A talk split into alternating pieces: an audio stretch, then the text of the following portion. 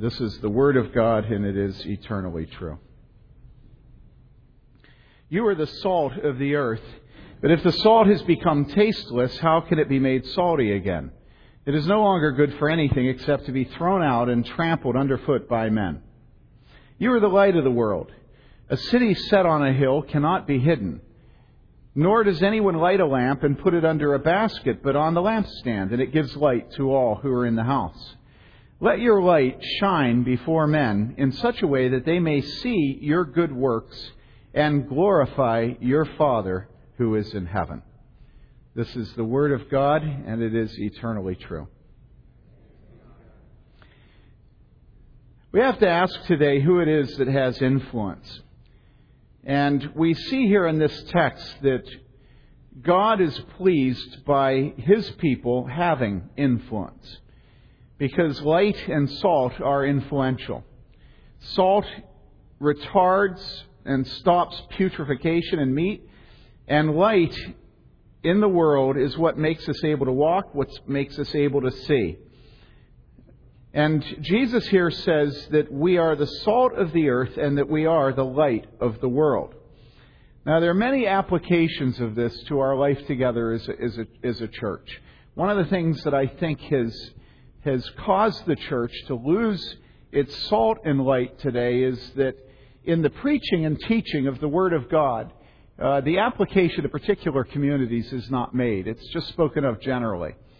And we read the New Testament epistles and we see that every time one of the apostles writes to a particular church, that he makes particular points. And particular points that are suited to the particular people, the particular place, the particular problems. All of Scripture is particular. And so we are a congregation, and it, it is not incidental that we are a congregation in Bloomington and that this is a small community with a large research university. I went and did my undergraduate work at UW Madison, and in Madison, I've said that there are many things I like about Madison better than Bloomington.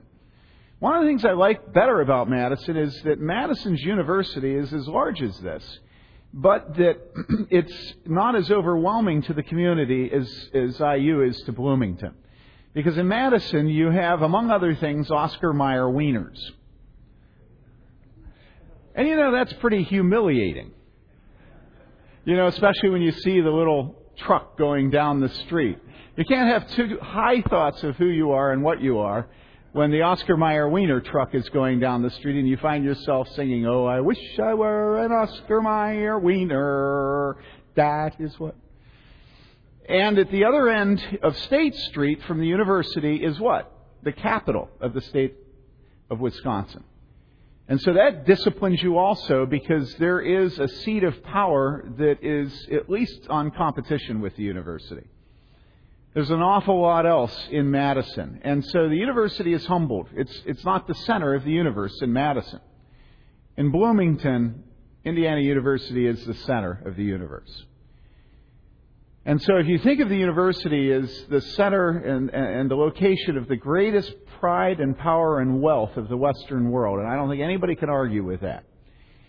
And you think of the pride of position it holds in Bloomington, you realize that the reality of Indiana University is always going to be the defining reality for Church of the Good Shepherd as long as it stays in Bloomington. And so I want to think a little bit about what it means for us to be salt and light, particularly in the context of Indiana University. Now, just for the sake of, uh, of us disciplining ourselves a little bit, I want everybody that either ministers regularly to people from the university or gets money from the university in any form, directly or indirectly, or attends school and gives money to the university, or has had a degree from this university or is seeking a degree from this university to stand. All right, now, this is our congregation. You may be seated. Indiana University does define our life as a congregation. And so when we think about what it is to be salt and light, we need to start with Indiana University. It's not where it stops, but I want to focus on that today.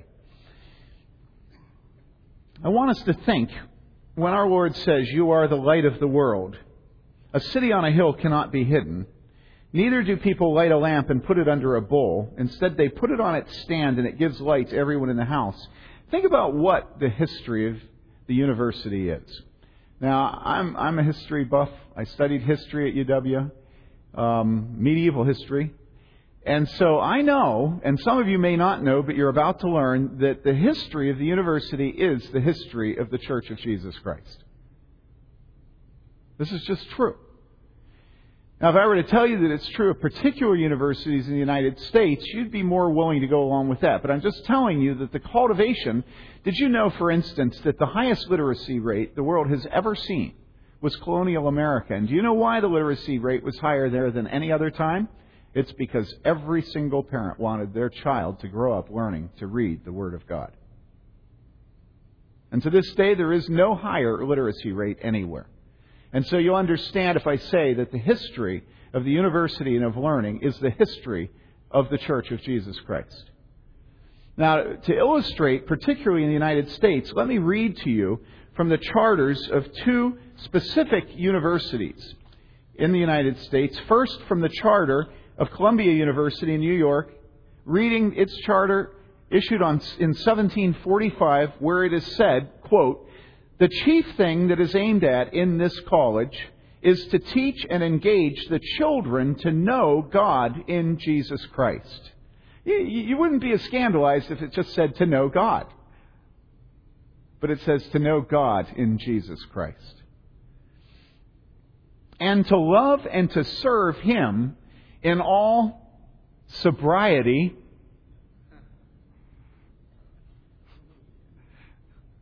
a week after the little five, right? They're predicting 37 arrests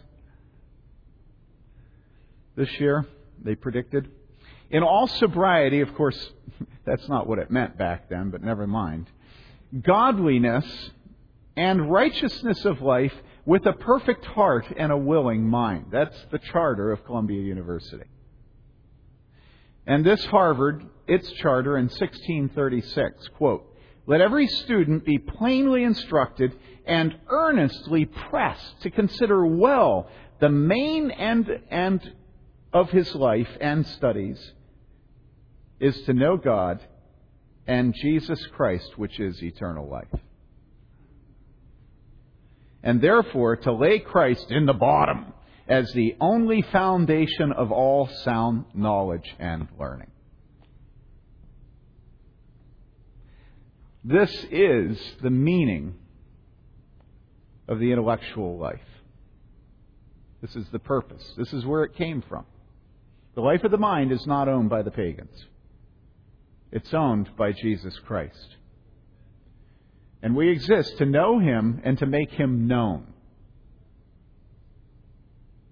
And if you're at the university in any form at all, it is your calling to be salt and to be light.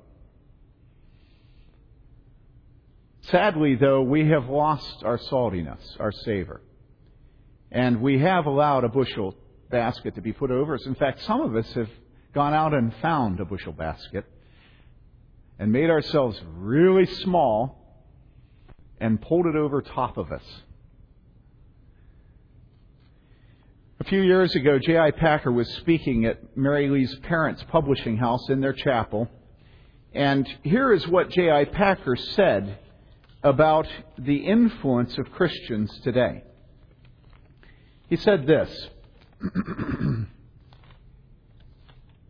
Here in North America, uniquely in the and for those of you that don't know who J.I. Packer is, um, he wrote probably uh, the single uh, most important work of the last 50 to 75 years, Christian work called Knowing God. If you haven't read it, you need to read it. Uh, many of us trace the maturity of our Christian lives uh, back to the time that we read that book. It's called Knowing God, and it's a book on the character of God. And it is very interesting. He says this Here in North America, uniquely in the English speaking world, I travel the English speaking world and can assure you of this. You Americans have a very large percentage of the community making a Christian profession, insisting that it is an evangelical Christian profession. You ask people, are you born again? And something like a quarter of Americans are prepared to stand up and say, yes, I believe I am. Praise God for that. It does make the United States unique in the English speaking world to have so many evangelical Christians around. But what impact are we making on the flow of culture, on cultural development, the world of ideas, the world of the schools and universities, the opinion makers, the thought journals, and the thought literature that is published? In other words, do we still have our savor? Are we still salty? Is our light shining? And he says no. He says one asks that question, and the answer seems to be that everything goes on as if we weren't there. Can you imagine a Christian being on the campus of Indiana University? A Christian, mind you. A Christian.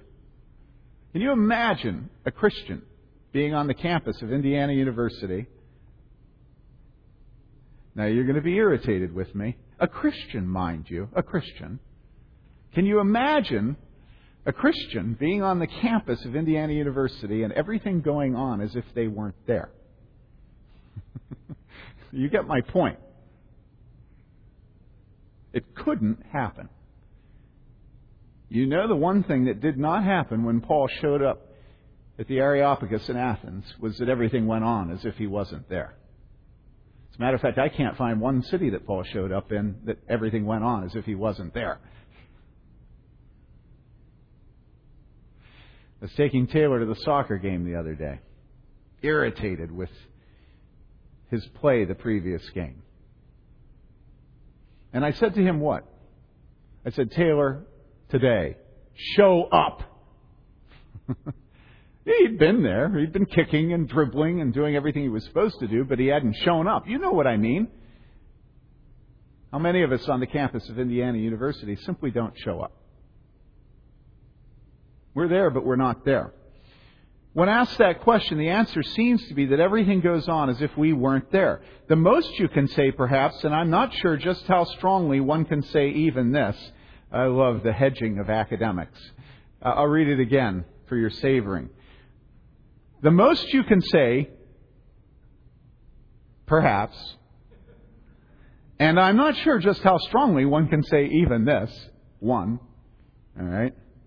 Is that the presence of a lot of evangelicals around and about in North America slows down some of those post Christian, anti Christian, sub Christian, non Christian trends that would otherwise be operating much more rapidly and much more potently than they are at the moment. Now you can say, well, that's saltiness. It slows down the putrefaction, and so we're doing what we should do. But think about the early church. What did they do? Did they slow down the putrefaction of the Roman Empire? Is that what they did? You ever read The City of God? Augustine's work? He says, The only thing I can see at most is that those trends are being slowed down. The drift in the culture is still away from the gospel. A quarter of us, evangelical Christians, a quarter. We as Christians, however many of us there are, just don't seem at this point to have done very much to stop society from rotting in that way. Though that's where we are by prayer and by action, we must seek to make more impact tomorrow than what we made yesterday. Sure, the restraining of evil, the restraint of the nosedive into sub Christianity is something of the effect of salt. If real influence is being exercised that way, we should be thankful, but the rod is still there. Please God, some of these trends can be reversed in our time. God grant us to see it. The world isn't getting better. Don't let anyone fool you on that point. No, the world is still drifting away from Christ. The world needs Christians as salt for society, perhaps more desperately and urgently than it's needed them at any time since the early days of Christianity. When no question the gospel was going out into a pagan world. We are getting back into that, and we need the salt of Christian influence desperately again. So, what are we doing, and how are we being salt and light? I said earlier that the university is the center of the wealth and power and influence of the Western world. There's no question about this. About 25 years ago, a man who had been um, the ambassador of Lebanon in Washington and then president of the General Assembly of the United Nations, uh, taught for many years uh, at the American University of Beirut, at Dartmouth, at Harvard, the American University in Washington, a man named Charles Malik was giving uh, the Pascal lectures on Christianity in the university at the University of Waterloo in Ontario. And he said this He said, This great Western institution, the university, dominates the world today more than any other institution, more than the church, more than the government, more than all other institutions. And he did not know to say it at that time, but I will add more than Microsoft. All right? And he says the university's influence is so pervasive and total that whatever problem afflicts them is bound to have far reaching repercussions throughout the entire fabric of Western civilization. No task is more crucial and urgent today than to examine the state of the mind and spirit in the Western university. If the university today dominates the world, if Jesus Christ is who the and the Bible proclaim him to be. And if we happen to believe that what the church and the Bible claim about Jesus Christ is the truth, then how can we fail not only to raise the question of what Jesus Christ thinks of the university, but to face the equally urgent demand what can be done? What does Jesus think of the university? Honestly. Remember those bracelets? What would Jesus do? Let's change it. What would Jesus think?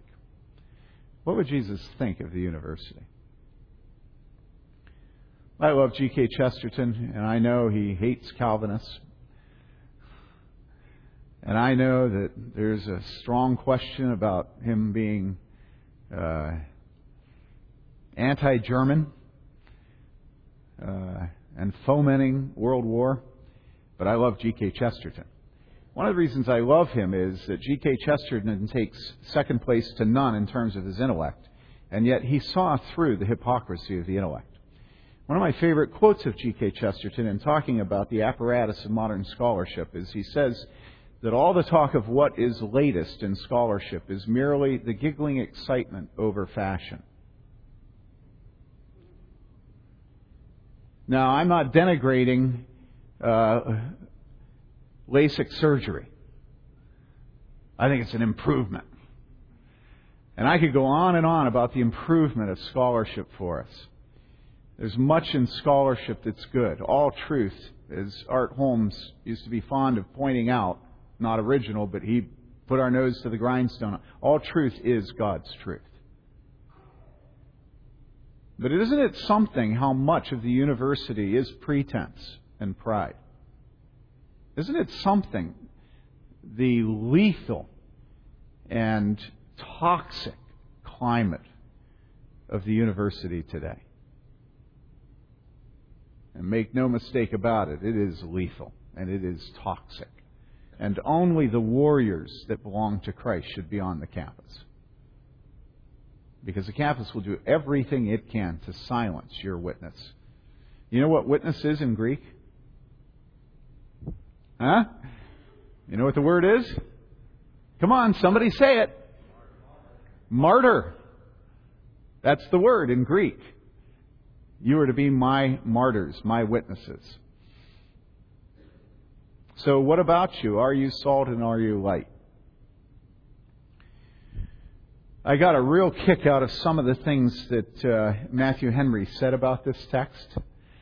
Um, Matthew Henry says, that we are to insinuate ourselves into the minds of the people so that we may transform the people into the taste and relish of the gospel. And immediately, I thought of Dr. Bradley insinuating himself into the minds of his students. What does it mean to insinuate yourself? Some of you women got a husband that way.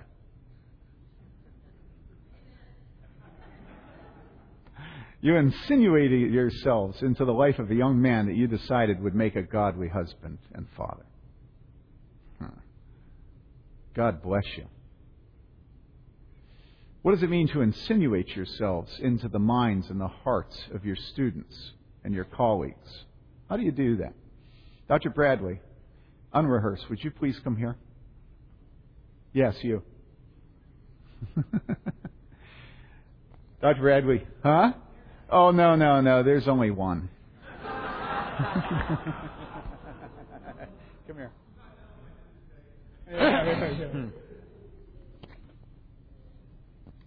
and Mrs. Bradley, would you come too, please? And there's only one of them.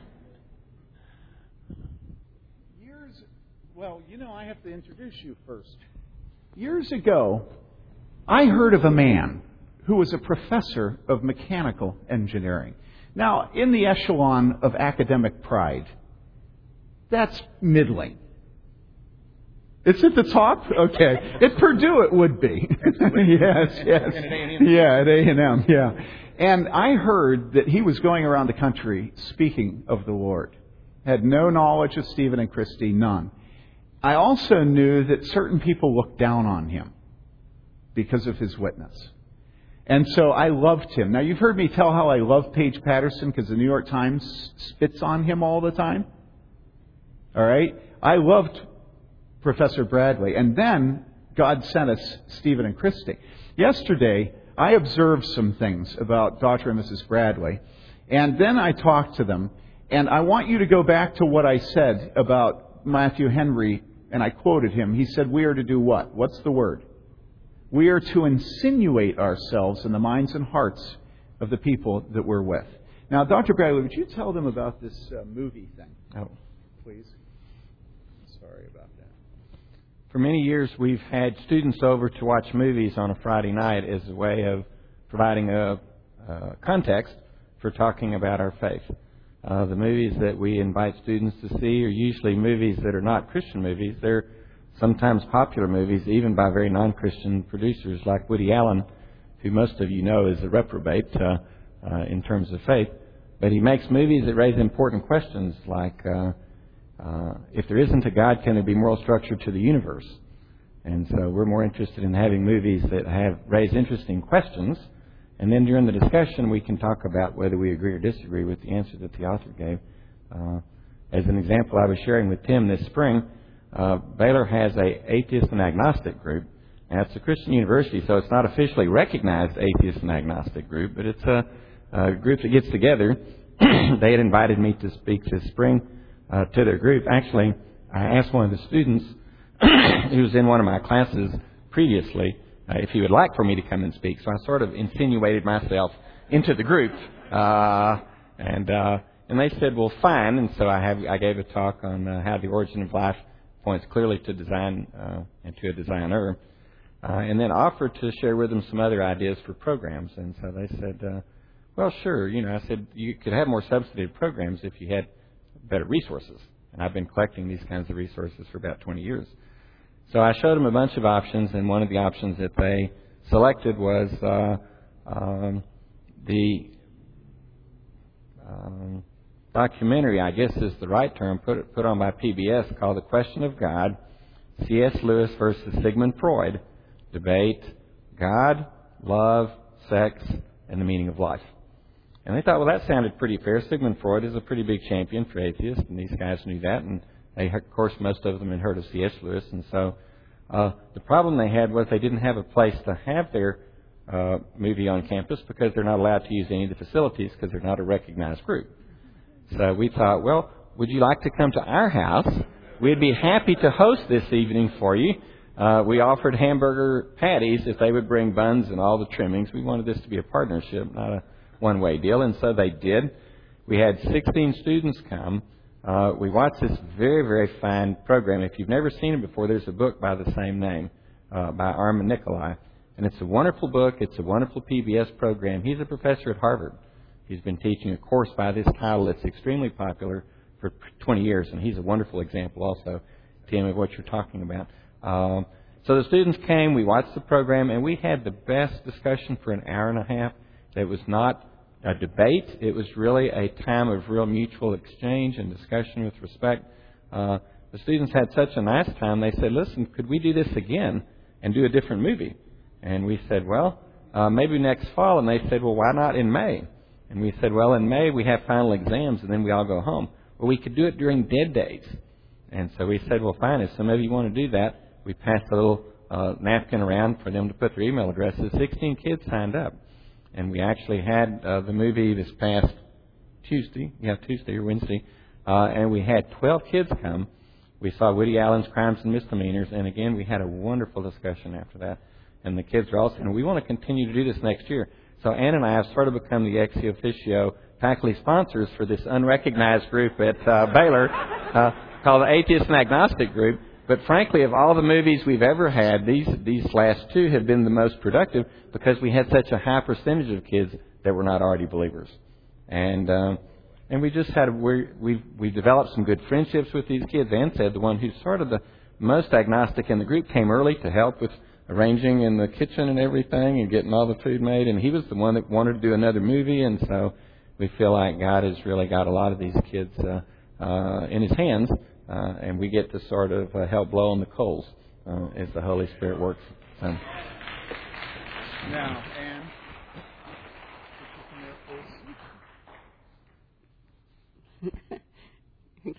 All right, now, here's the other half. I want you to understand the cost of this. There's a reason why we're not salt and light. Now, would you tell them what you think of the movie crimes and misdemeanors and of Woody Allen. Awful. and are you happy to have his movie showing in your house? Oh yes, for this reason. Are you sure? Yeah. All right. What about the dirt in your kitchen? Are you happy to have that uh, all the time throughout the lifetime of your husband? now, be honest. At time, if I'm not walking closely with the Lord, I don't like it. But when I see the overall you ever purpose, fight with your husband about it. Oh yeah. Okay, guys, it's not easy. There's a reason why you don't do it, and they do.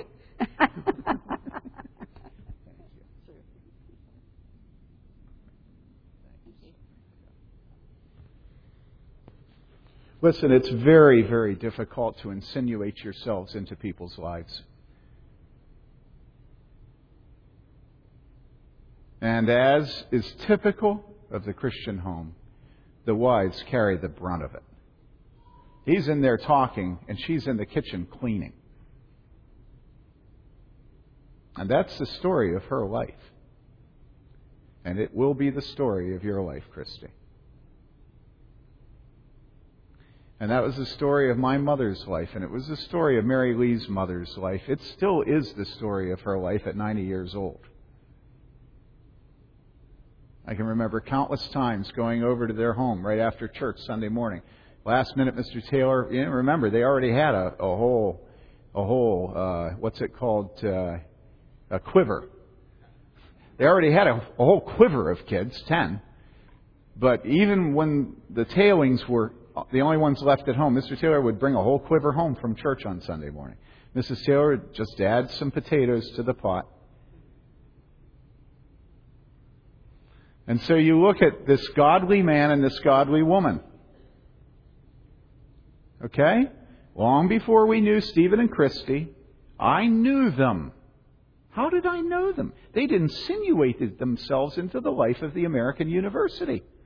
He's out speaking, she's home alone. You think she enjoyed that? And then when he's home, it's even more of a pain because she has to clean up after him. You think she likes having Woody Allen in her living room? And what happens?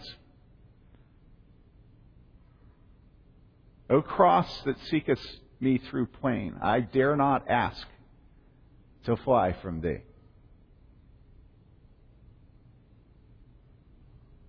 O love that wilt not let me go. In other words, when we don't obey the command that we are to be salt and light, there's a good reason that we're not obeying it. So, okay, you want me to chill out and get off the subject? Well, I'm not going to.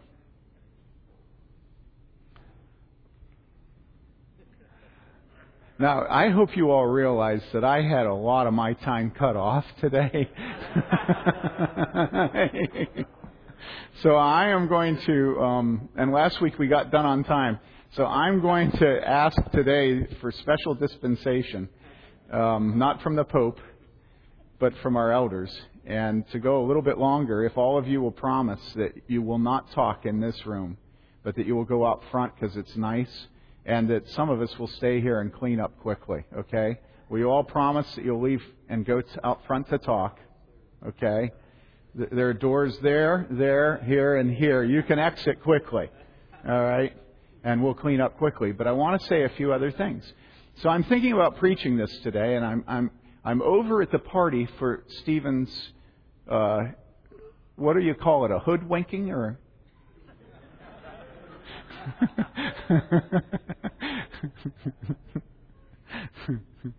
Stephen got a hood yesterday, and I'm proud of you. Every good father teases his son.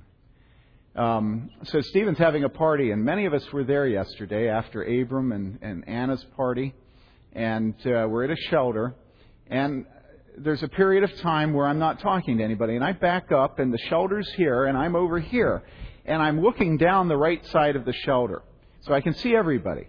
There's some kids and people playing over here, and there's a soccer game, right? Okay?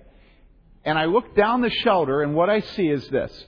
I see a beautiful, wonderfully loving group of CGS people sitting at the tables with, with, each other and talking.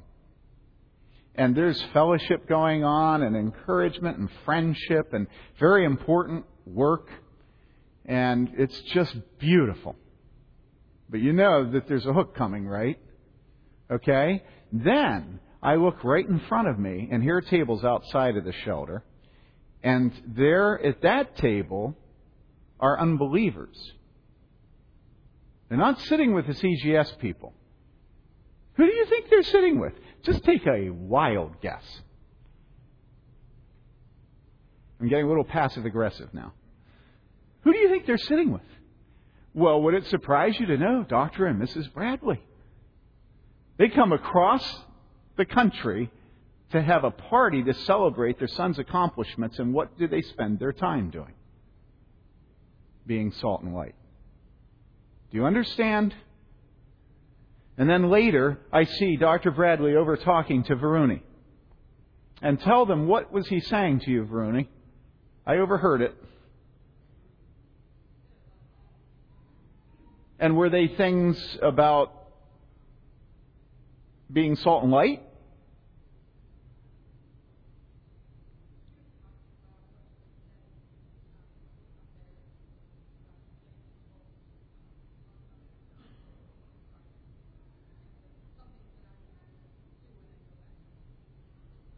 So here Dr. Bradley is with his son and his daughter in law and his in laws and his grandchildren.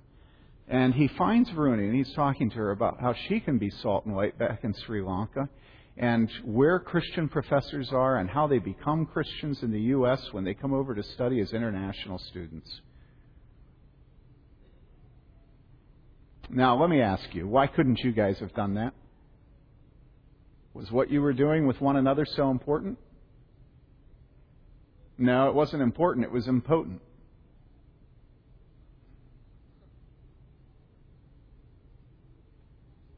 Generally, that's what happens when you're important, is that you're impotent.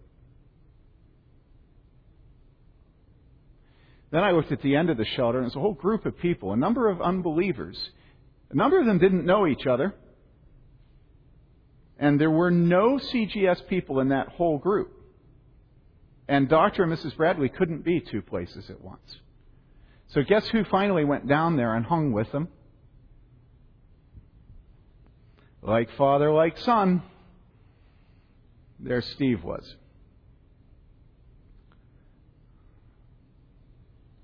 And I'm not even talking about all of the people that were over playing soccer.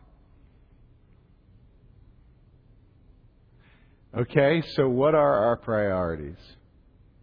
Are we salt? Are we light? Is that who we are? Is that who we are?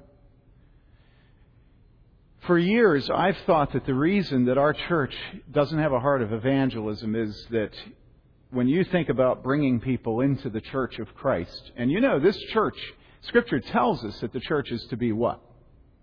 Look with me at 1 Timothy, please. Because this is what Jesus is saying about when he ta- saying when he talks about being salt and light. If you look at 1 Timothy chapter 3, you find an incidental statement that is at the very heart of the Christian church. Paul says to Timothy in verse 14 of 1 Timothy 3, I'm writing these things to you, hoping to come to you before long, but in case I'm delayed, I write so that you will know how one ought to conduct himself in what? In the household of God, which is the church of the living God, the what? The pillar and support of the truth. And I used to think that the church, being the pillar and support of the truth, that God would always be pleased to do much evangelism in our midst as he did in the early church. We find clear indications that the early church's worship was evangelistic. We've seen it happen in our own service. We've seen Varuni profess faith in Jesus Christ and be baptized. We've seen other people, Brian Bailey, while he was at law school here, came as an unbeliever and came to worship. So I've, I've, I've wondered why we don't bring people. We, we all have friends on the campus who are unbelievers, right? We all have them, right? So why don't we bring them? And for years, I have thought that the reason is that um, my sermons aren't nuanced and soft enough. And that if I would get softer and, and gentler, that then all of you would have the faith to bring people with you. And that really I'm so offensive that that's the reason that we don't bring pagans here. And I've realized that that's not the reason. Because yesterday, I was doing nothing except taking pictures. And you still were in type. There's not an issue of offense there. You know what it really is? This is pure selfishness. We come to church and we want this to be the place that restores us so we can go back and suffer the rest of the week. And then, of course, we don't suffer the rest of the week. you know? But we still want this to be what Monty Python refers to as a comfy chair. Fetch me a comfy chair. And so we come in here and we want everything the way we want it. We want our music the way we want it. And we are, are a unique group of people, mainly musicians and mathematicians, that want a sermon that cuts. So we have a, a very esoteric taste in sermons. All right? And we want to have home fellowship groups because we want to have good fellowship. But what we don't want is to have somebody sitting next to us who's hemorrhaging. And if somebody comes in our fellowship who's hemorrhaging, we avoid them. Because our purpose in coming to church is what? Fetch me a comfy chair. It's to have our needs met.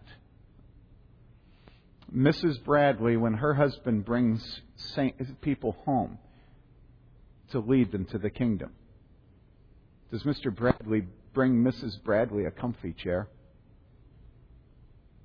And this is this poor woman's home. this is her home. A home is supposed to be a woman's castle. And here her husband bombs in with a bunch of agnostics and atheists, and you know, they're some of the more gnarly types, right? And then shows them a Woody Allen flick. What is this man thinking?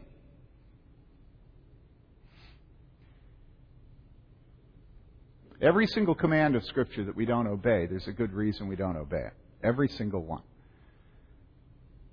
And the reason that we don't obey being salt and light is that it is costly. Did you notice, and I'm coming to the end, did you notice this last week that they had a timeline on the Indiana State Daily Student, which is our campus newspaper, of uh, President Herbert's tenure? Did any of you see that timeline going across the bottom of all the pages? Nobody saw it? Only your pastor saw it? Taylor saw it? Oh, okay. Abram saw it. I, I was surprised you didn't show up on that timeline. Because Abram has been writing columns for that paper that have been prophetic.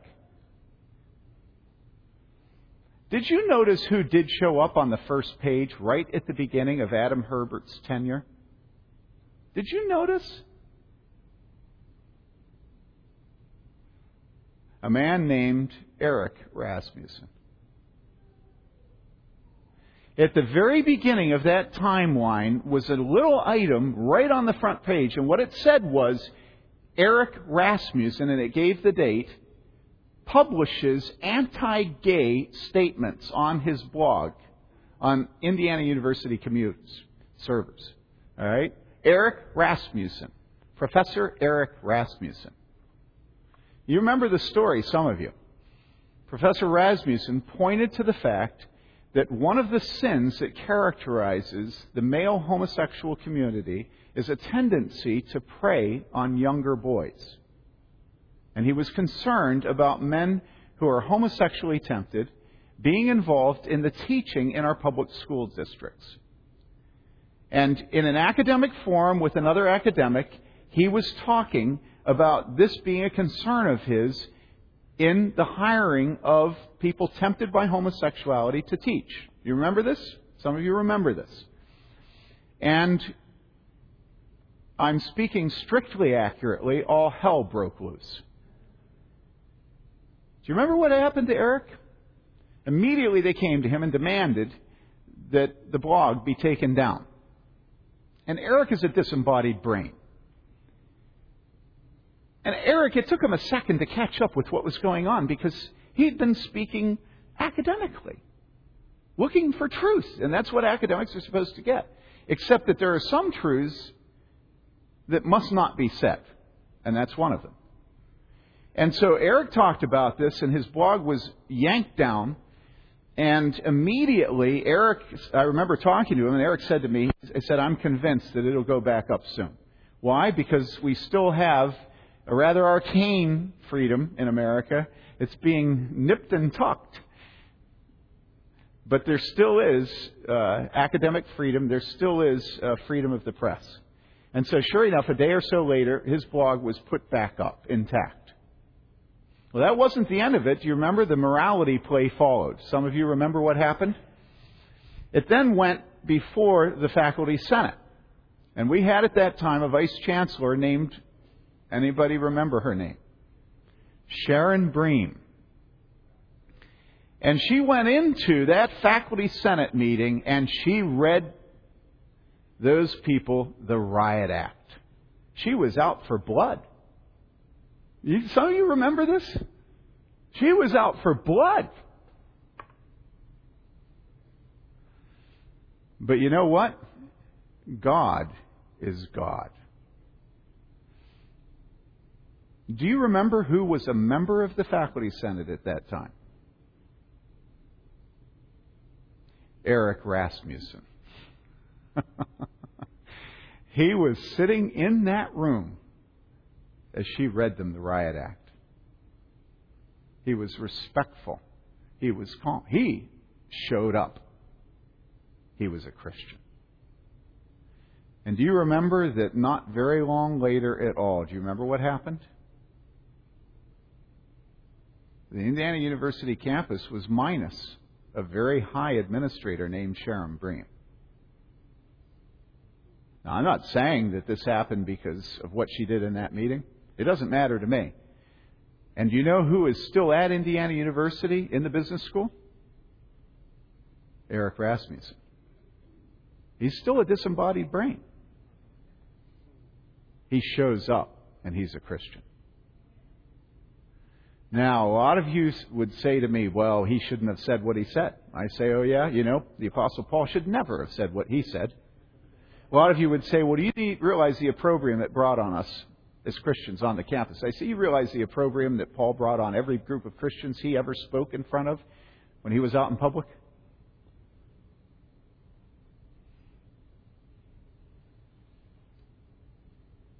What did Jesus say? Jesus said what? Jesus said, You are what? The salt of the earth. You are the light of the world. You know what's pathetic? Absolutely pathetic. Do you know what defines the use of the word light in this context in our culture today? A certain song. You know what the song is? It's written by, my guess is Bernie Taupin and sung by Elton John, and it's called A Candle in the Wind. Who's the candle in the wind? It's Princess Di. What is she a light for? What was she a light for? With this, I'm done, but humor me and let me finish. I'm reading Calvin on this text, and as I'm reading Calvin, all of a sudden a news flash comes across my screen from email, and I find out that the president of the Evangelical Theological Society has converted to Roman Catholicism, Francis Beckwith. All right? And I'm thinking, what is going on here? One of the most prominent Protestant evangelical intellectuals in the world. And then I read Calvin, and Calvin says this, writing at the time of the Reformation, quote, The wickedness of the papists, now that was a word they used for Roman Catholics at the time, it's obsolete today, it's archaic. But back then they called them papists. He says, The wickedness of the papists is therefore intolerable, as if it had been the design of Christ to allow the apostles unbounded liberty and to make them tyrants of souls instead of reminding them of their duty that they might not swerve from the right path. Christ declares what sort of men he wishes the teachers of his church to be. Those who, without any proper grounds, give themselves out to be apostles hide by this covering all the abominations which they are pleased to introduce because Christ pronounced Peter and his companions, companions to be the salt of the earth. They do not at the same time consider the sharp and severe reproof which is added, that if they become tasteless, they are the worst of all. Now, what am I reading this for? You have absolutely no idea, right? Here's Calvin writing at the time of the Reformation and saying that the papists are trying to use being appointed apostles by Christ as a means of absolutely and completely avoiding being savor as salt, being tasteful as salt. In other words, they're claiming that text is their mandate for what they do leading the church. And then they're completely, completely losing any savor or saltiness.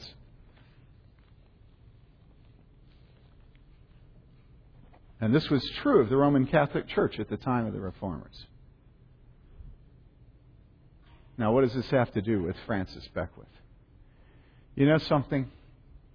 You know who lacks salt today? You know who lacks savor? You know who is a light hidden under a bushel today? Come on, you know what I'm going to say. It's Protestant evangelicals. That's who it is. And you know who does have salt today and who is light? Around the world. Do you know who it is? Come on. Come on. It is the Roman Catholic Church and the Pope. I praise God for that Pope before he ever became Pope. I gave thanks to God for him because he wrote the single best treatment of euthanasia when he was at the head of the Congregation for the Sacred Doctrine of the Faith. Do you know that I was reading a New Yorker piece about a militaristic Islamic imam? And in the middle of that piece about this man in Cairo, do you know what that man said in the New Yorker when he was interviewed? He talked about how thankful he was to God for the Pope. And do you know why? Because of the witness of the Pope against the darkness of this world. Why do you think Francis Beckwith converted? Francis Beckwith is no dummy. And he looks at the evangelical church, and what he sees is nothing. That we're not showing up. And then you look into the Roman Catholic Church. What do you have? Every single time they kill babies at the abortuary here. Every single time. You have Roman Catholics and you have Church of the Good Shepherd. That's it. And thank God this is a community that has Church of the Good Shepherd. because otherwise it would just be the Roman Catholics. When I wanted to bring prophetic people to the PCUSA General Assembly to speak on abortion. Do you know who God allowed me to bring? Who I chose? I tried to get C. Everett Koop, but what he told me was, and, and he was a close family friend, he told me, no, I can't do that until I leave Washington. And then I tried to get him to come and speak on Baby Doe now that he's at Dartmouth and has his own kingdom. Do you think he'd come?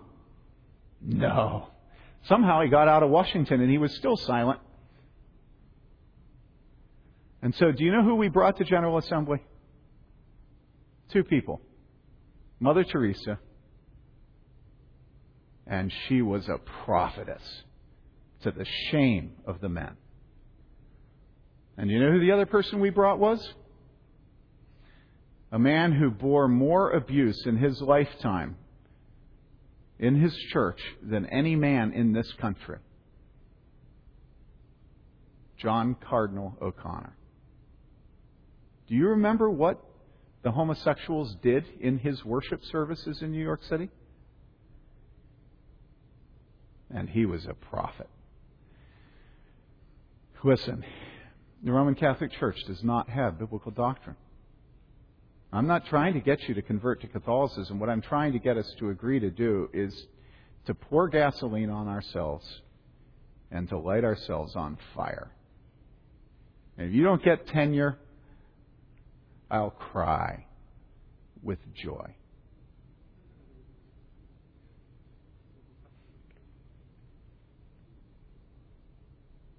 Let's pray.